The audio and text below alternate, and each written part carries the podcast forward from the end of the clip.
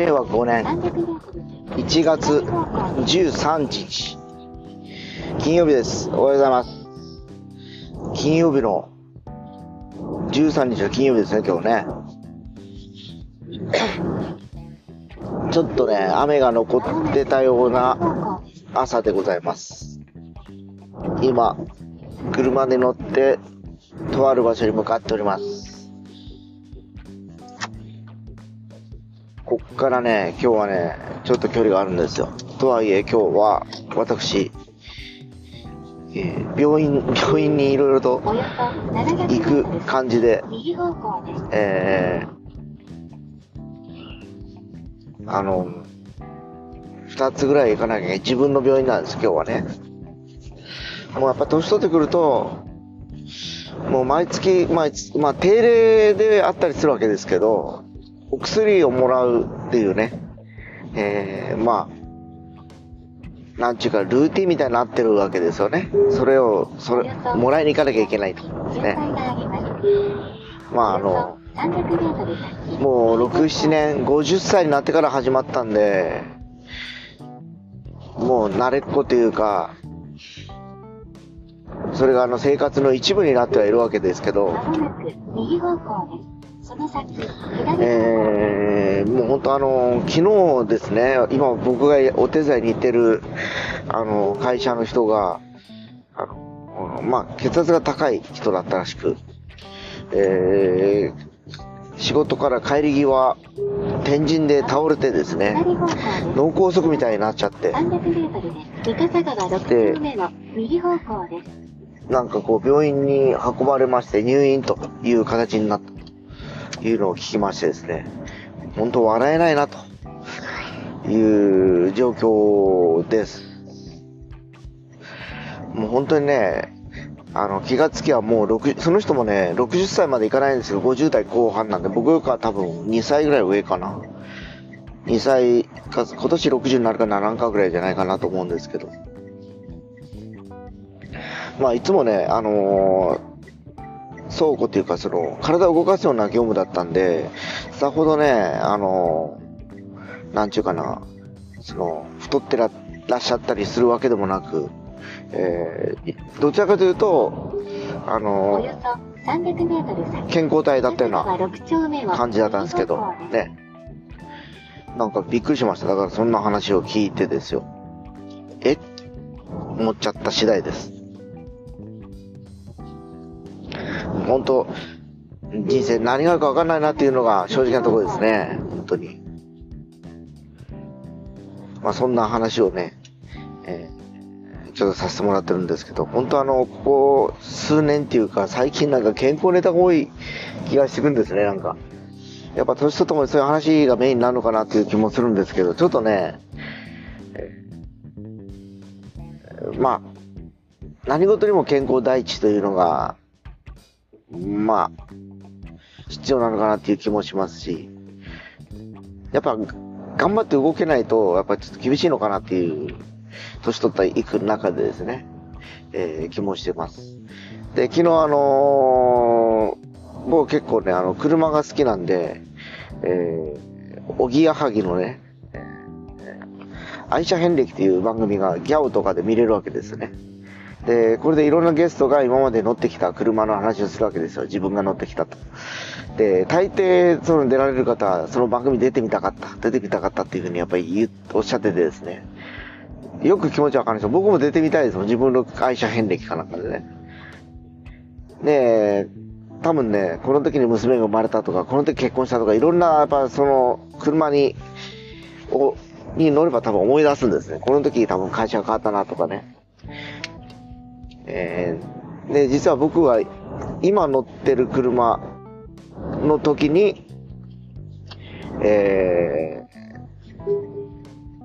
ー、あれですよ。神社仏閣お茶ま、無茶巡りって本が発行されたっていうかね。まあそんな時代だったんですけど、その前の時は、えー、あれだな、会社がこう、なんていうかな、変わる感じ。変わるというか、あの、およそ2キロ先、斜め右方向です。親会社がね、あのね、売っちゃって、あるんですよ。会社がね、大手企業に買収されるわけですよ。懐かしいな、なんか。まあそんな時代もありました。まあ、本当だいぶ前の話です。懐かしい限りですね、本当ね。まあそういうことであったりするんですけど、まあね。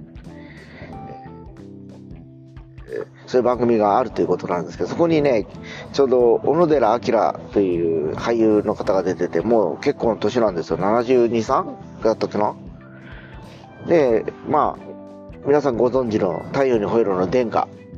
の役をやられてた方なんですけど、まあ僕の時代の方は太陽の吠えろってわかるんでしょうけど、多分40代とか30代の方は、毎度お探せしますのお父さん役の方がしっくりくるのかもしれないです。まあ、あの、中山美穂をメジャーにした番組ですよね、結局。で、聞いてたらパート3まであったらしく、全然知らなかったです。パート1、2までは覚えてたんですけど、まあ、中身が1、2出てた気がするんですよね。で、スリーは立花梨沙じゃなかったかなと。もう、もう今、ね、あの、あまり聞かない名前ですけど、うん。そうだそうだって感じだと思います。ええ。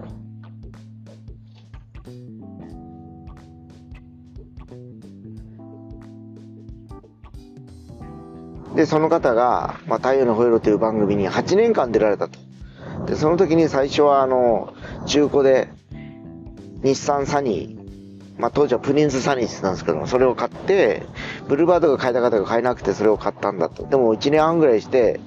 えー、次に買ったのが、いすゞの117クーペで2台乗り継いだとか言ってましたもんね、同じ色を。ね、6年ぐらい乗ったんでしょうね。車検が来るたび変えてたって言ってたから、ね。そんな話がずっと出てきてて、結局行き着く先はやっぱみんなメルセデス・ベンツなんですね。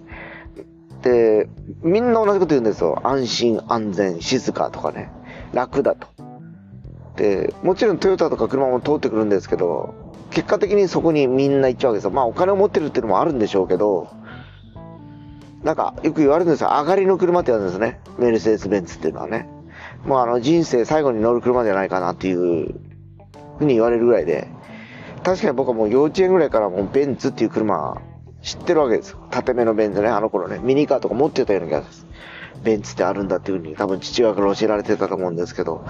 ね、物心ついて、えー、免許取って社会人になってくると、えー、もう非常にメルセデス・ベンツという車が煙たいというかね、あんまりこう興味がないというか、なんかこう、絶対無縁な車だなと思って未だに至ってるわけで、移入車に乗り続けてるわけなんですけど、それもあってかどうか僕ドイツ車があんまり好きじゃないんですよね。質実合憲すぎるというかね。なんかもうこれでもかというね、いう感じのね、確かに技術力もす素晴らしいんですけど、なんかそういうね、あの、あれを見せつけてくるわけじゃないですか、力をね。え、なんかか、あの、先に行くのはわかるんですけど、やっぱね、なかなか日本車がかなわない世界だったりするんですけど、まあ一回ベンツに乗ってやっぱその、何台かやっぱみんな乗り継ぐわけですよ。で、その小野寺明さんも最初はね、BMW を買うんですけどね。